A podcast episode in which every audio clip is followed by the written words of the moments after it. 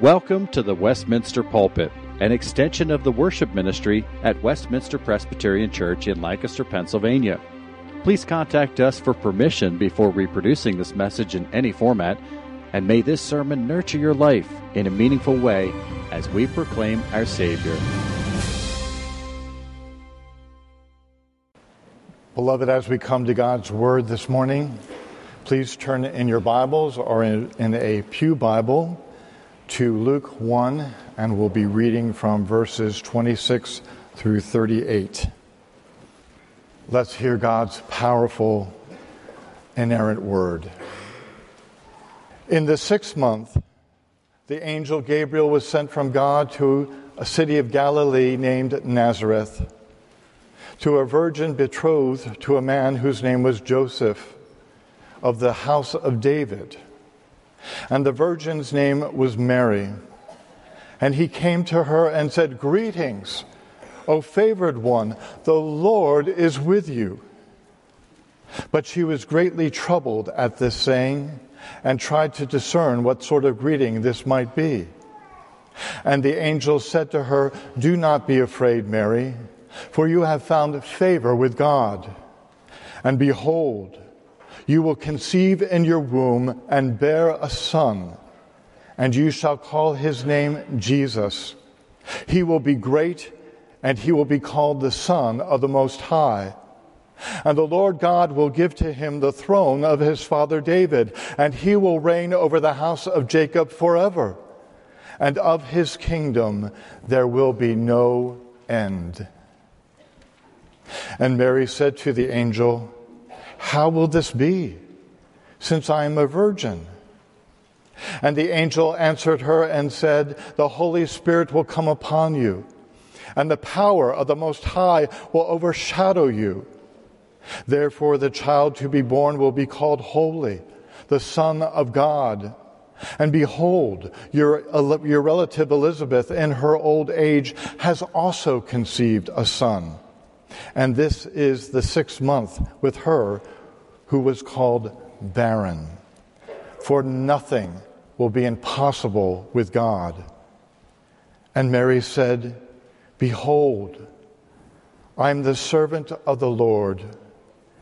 Let it be to me according to your word. And the angel departed from her. Let's pray together. O gracious Heavenly Father, we thank you for your word. How your word tells us of our Savior, how it is focused on your Savior, on our Savior, and how we can have eternal life with Him. So we pray, Lord, that as we, as we look at your word this morning, that you would be at work in our hearts to give us a fresh sense of your mercy and grace to us that you've shown to us through Christ. And it's in his name we pray. Amen. Well, our scripture reading today of the Annunciation seems so very, very familiar to us, doesn't it? Think about how many times that you have read it or heard it, how many times you've seen it depicted in children's pageants and Hollywood films, and how many great works of art have tried to capture it or how many songs have been composed about it. And while it is so familiar to us as a story, yet it seems so foreign to us all at the same time. Not only was it in a different time, in a distant land with a dif- different culture, but even more so, even more so, how can we relate to Mary's situation? After all, it was a once for all, in all, all of eternity happening. Of all the women who were ever were, she was the sole person to have the experience of being the mother of the Messiah. She had this distinct and singular role in God's plan of salvation, which was never to be repeated again. And even more so, she gets visited by an angel And not just any angel, but Gabriel, who stands in the very presence of the Lord, who was the Lord's messenger to Daniel and to Zechariah, giving them word about his plan of redemption. And he does the same thing for Mary. But how do you relate to that?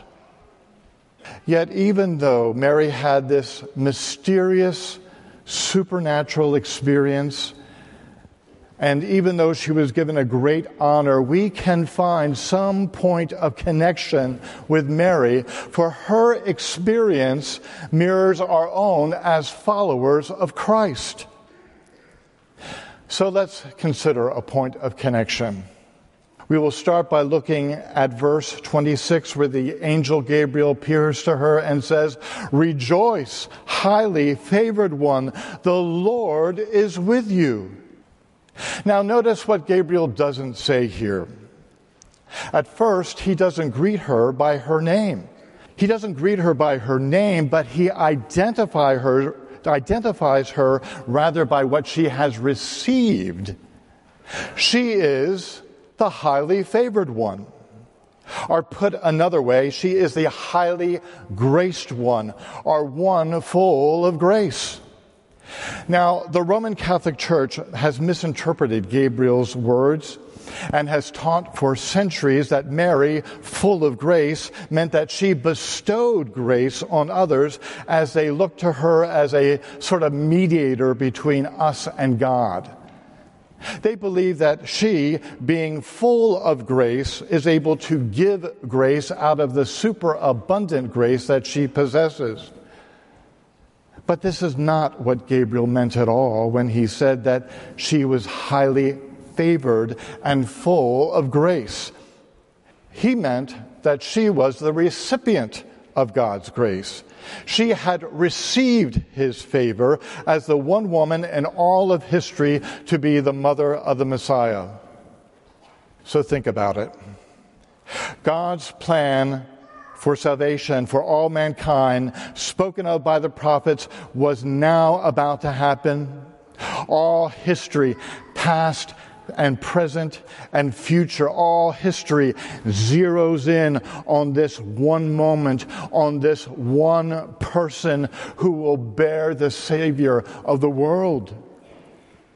And we might wonder and ask, why was she chosen? Well, we could say that she was chosen because she had the right family connections. Old Testament prophets said that the coming Messiah would be of the line of David and that he would inherit his throne and reign forever. And as we read this morning, one of the most familiar of these prophecies is Isaiah 9, 6 and 7, which says that a child is to be born, a son is to be given, who is God and man, and who will establish an everlasting kingdom upon the throne of David. And this was not a new prophecy. No, the first prophecy declaring that the Messiah would be a descendant of David and that he would have an everlasting throne was told by the prophet Nathan to David in 2 Samuel 7 when Nathan said, Your throne shall be established forever. And so it would make sense that Mary would be chosen to be the Messiah's mother because she was a descendant of David. And Luke's gospel demonstrates very clearly that Mary is a descendant of David. For in chapter 3, which many, many see here a listing of her lineage, while Matthew's gospel lists Joseph's lineage so that both Gospels make absolutely clear that Jesus fulfills the prophecy that the Messiah was to be of David's family line. He was David's descendant by birth through Mary's lineage, and as well as legally through marriage through Joseph's lineage. And Joseph and Gabriel makes this absolutely clear in verse 32 that Jesus is the descendant of David and that he will inherit his throne and have an everlasting kingdom. Now, all of that is to say is that Mary was chosen because she had the right family line. Ah, but there's more. Mary not only had the right family connections, she was also from the right neighborhood. Luke records that she was from Nazareth, and so was her future husband, which meant that Jesus would grow up in their hometown, fulfilling yet another prophecy concerning the Messiah, as Matthew records in his gospel in chapter 2, verse 23. Jesus went and lived in a city called Nazareth, so that what was spoken by the prophets might be fulfilled. He shall be called a Nazarene. Well, we also might think that she was chosen because she was a virgin, which she affirms when she says that she had not known a man, being yet unmarried and engaged to Joseph. So again, Mary checks off another box in terms of messianic prophecy that the Messiah was to be born of a virgin, which we know of from Isaiah 7:14. Therefore, the Lord will give you a sign. Behold, a virgin will conceive and bear a son and call his name Emmanuel. So Mary fit the criteria for being the Messiah's mother right family, right area, and she was a virgin. But is that why God chose her above all other women? After all, there may have been hundreds of women throughout history who met the same qualifications, who had the same background, and who could have also been chosen to be the mother of Jesus. So, why was Mary? How is it that she received such an honor? When we think of someone receiving an honor, we usually consider it an achievement, something that is earned through sweat or smarts. But Mary did nothing to receive this privilege. She didn't win a contest or fill out an entry form. It was completely a gift something that was totally unexpected. And it was unexpected because it was undeserved. For who was she? By the world standards, she was inconsequential. She was a nobody, a poor young woman without a penny to her name from a small, obscure Galilean town. And there was nothing, nothing for, about her to warrant such a blessing being of such low status, she would hardly be the person that we would expect to be the mother of the king whose reign would last forever. And she herself recognized that she was undeserving of such an honor. Notice what it's, what, notice in verses 28 and 29 that when she was greeted by Gabriel, she wasn't so much frightened by his appearance as she was troubled by the way he greeted her. It's as if she was saying, What did he say to me? Highly favored one? The Lord is with you? Why, why, that's the way that the Lord spoke to Joshua before he entered the promised land. And that's the way that the Lord spoke to the judges. And that is the way he was with Moses. Why would he say that to me? Why would the Lord be so gracious to me? She reveals her own sense of unworthiness as she sings her song, Rejoicing to Elizabeth. In verse 48, what does Mary sing? The Lord has regarded the high estate of his maidservant? No. She sings, The Lord has regarded the low estate of his maidservant. She readily acknowledges that she is of no consequences in worldly status, that she is a nobody who has received an astounding privilege. And even more striking is verse 27, where she says, My spirit has rejoiced in God, my Savior.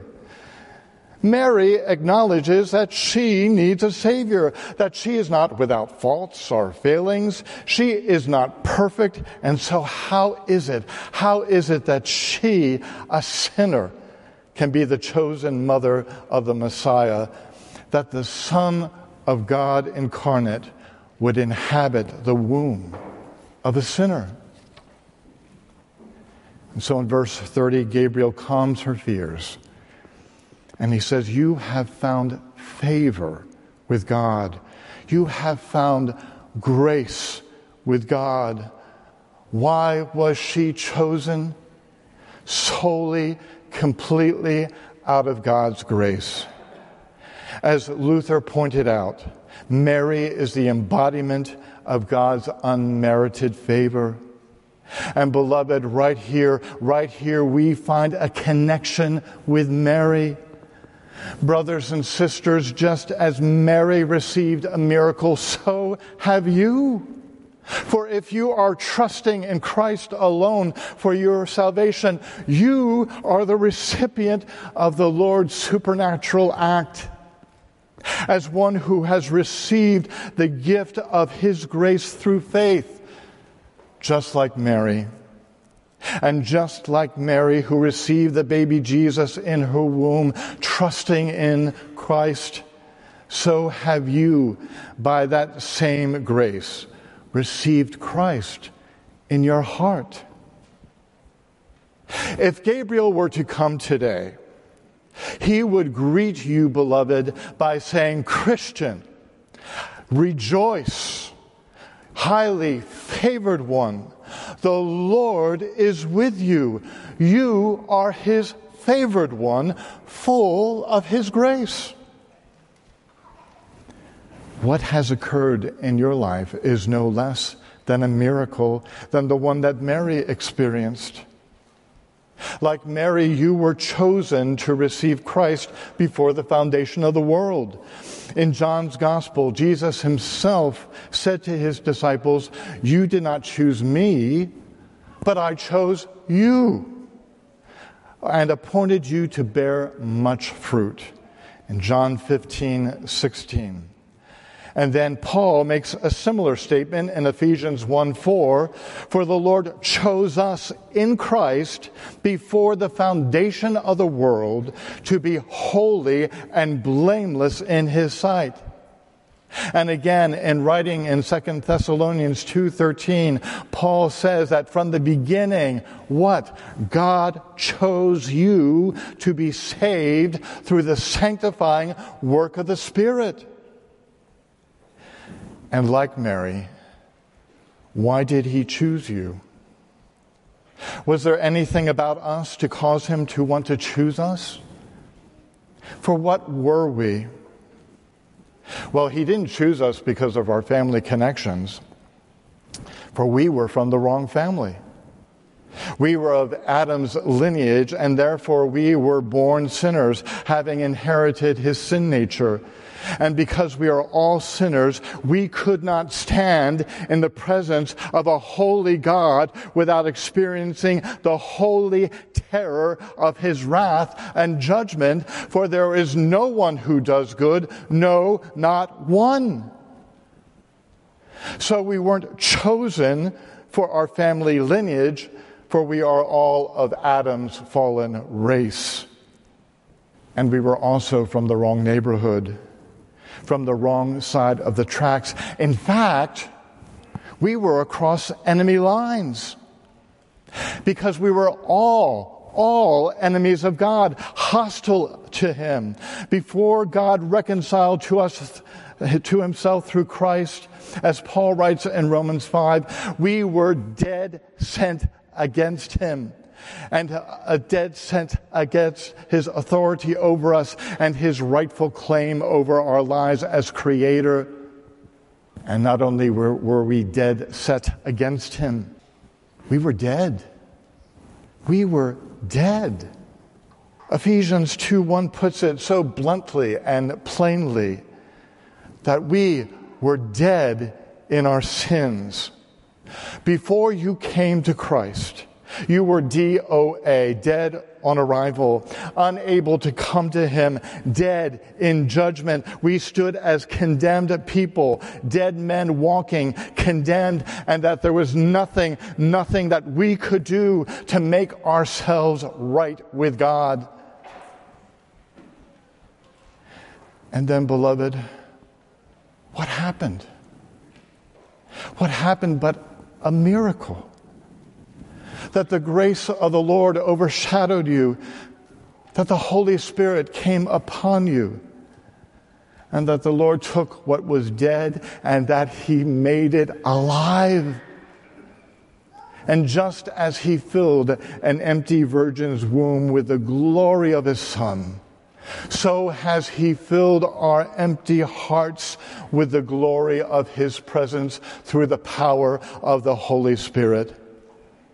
And He took your dead mind and He revived it so that you could perceive His Word. And He took our deaf ears and made them able to hear the gospel. And He took our lifeless lips and enabled them to sing His praises.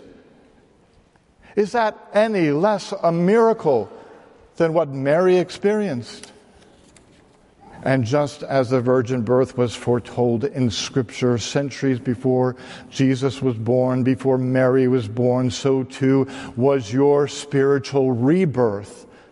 It was foretold millennium before you were born.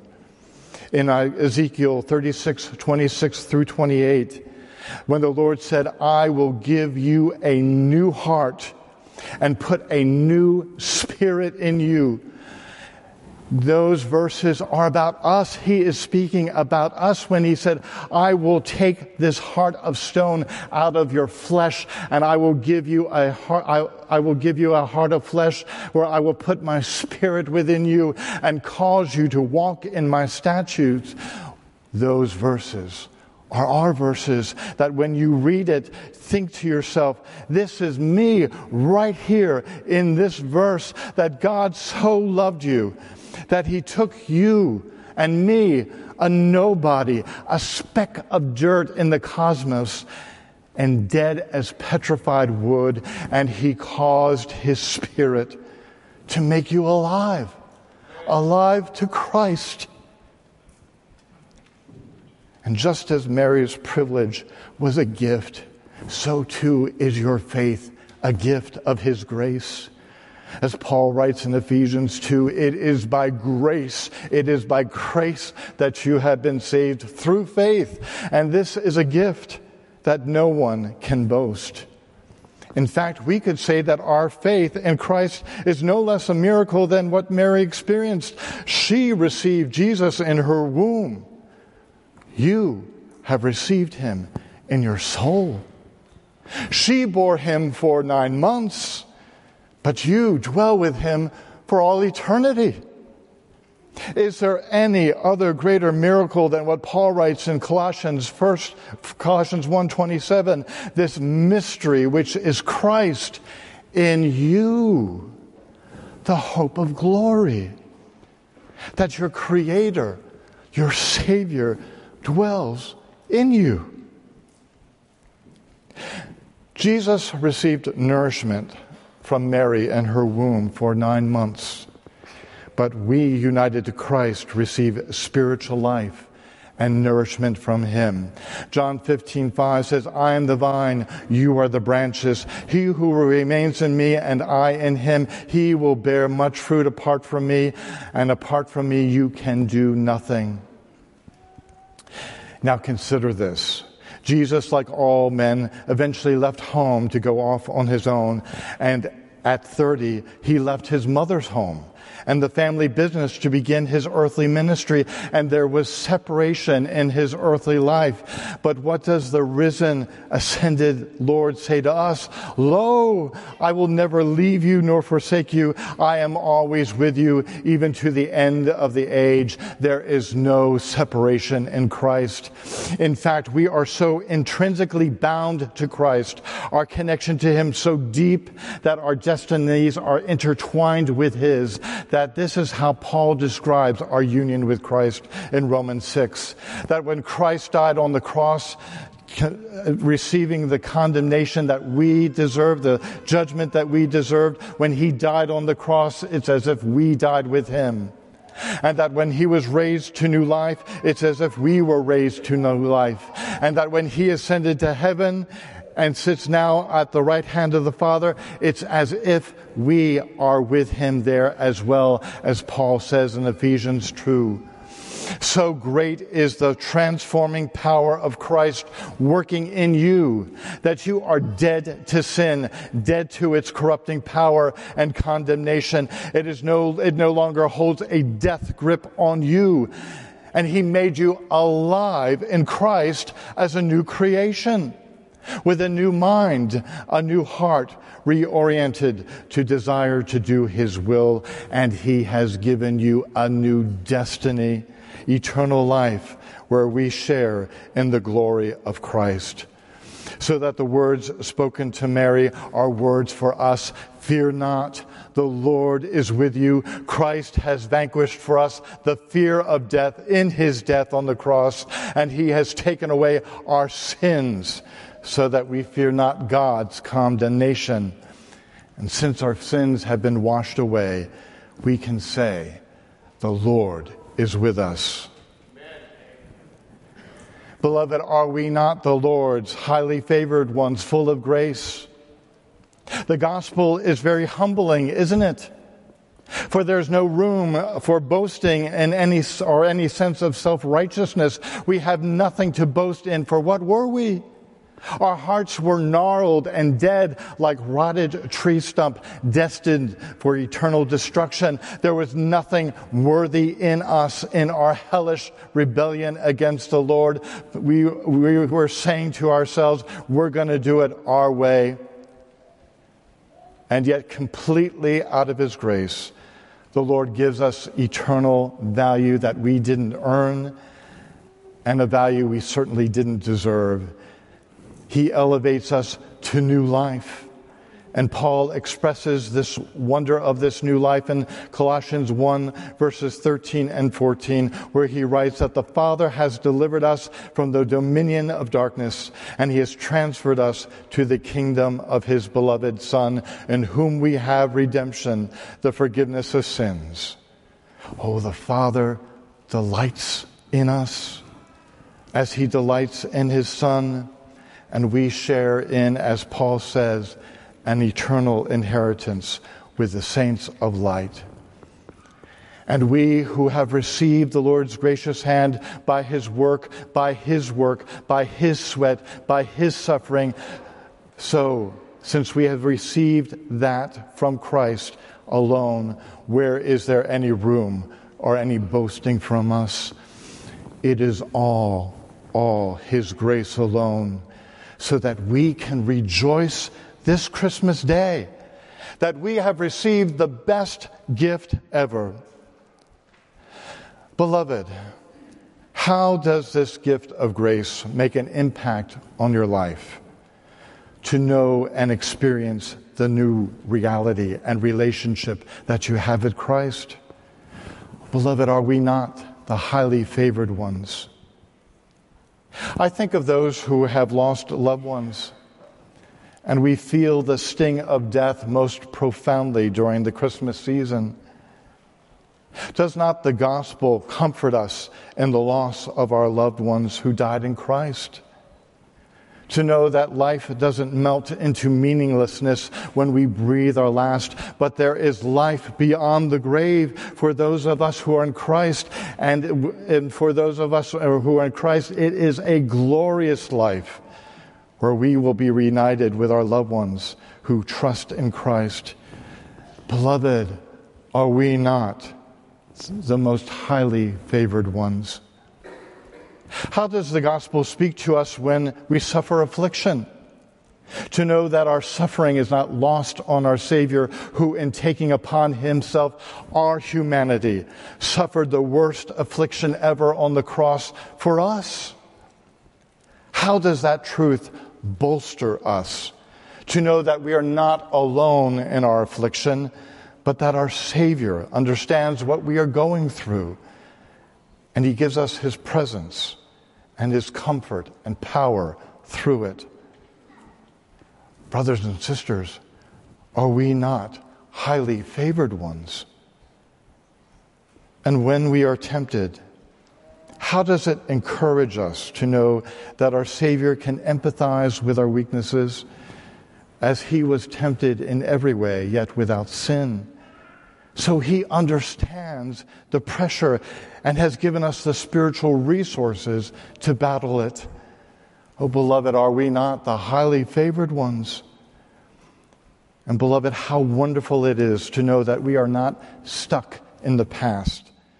But in Christ, we are new creations, that we have a new nature, a new identity, and a new destiny in which we are not simply servants in his kingdom, but in Christ's kingdom, we are beloved sons and daughters of our Heavenly Father, where we will reign with him forever. Are we not the highly favored ones? So, how do we respond to such great a grace? But to do what Mary did and rejoice. She sang how her soul magnified, amplified the Lord, and she told Elizabeth how the mighty Lord had done great things for her. And how can we do anything less? But to rejoice and to tell others the astounding truth that the Lord has done for us. For we were dead and he made us alive. We were in darkness and he gave us his light. We were deserving of his righteous wrath, but instead we are the objects of his outrageous love. So we can rejoice this Christmas day and every day. Brothers and sisters, this morning we have seen a connection that we have with Mary in our own experience of receiving God's grace. And like her, we are highly favored ones. He has given us the gift of His grace, our salvation in Christ through faith, chosen to receive new life and eternal life through our union with Christ. And so the question is do you possess this gift? And if so, do you rejoice in it? Pray with me. O oh Lord, how can we ever plumb the depths and riches of your grace towards us? That we who were destined for darkness have been brought into your marvelous light solely out of your grace. What can we do in response to such a great grace?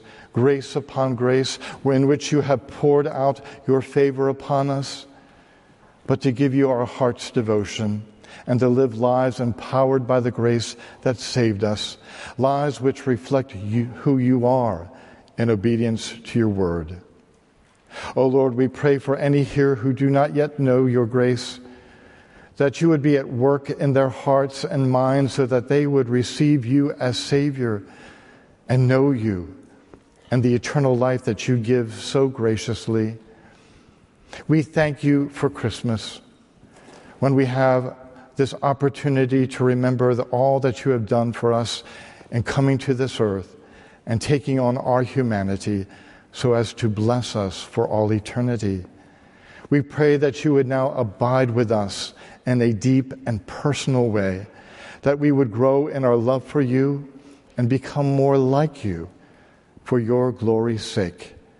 Help us to be your witnesses to a dark world, sharing the light of your grace that we have received from you. We ask this in your precious name. Amen.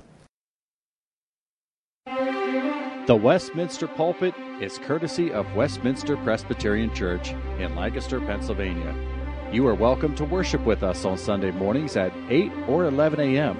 To learn more or have questions about the gift of salvation through Christ Jesus our Savior, contact us at westpca.com. Thank you, and may Christ be glorified through this ministry, the Westminster Pulpit.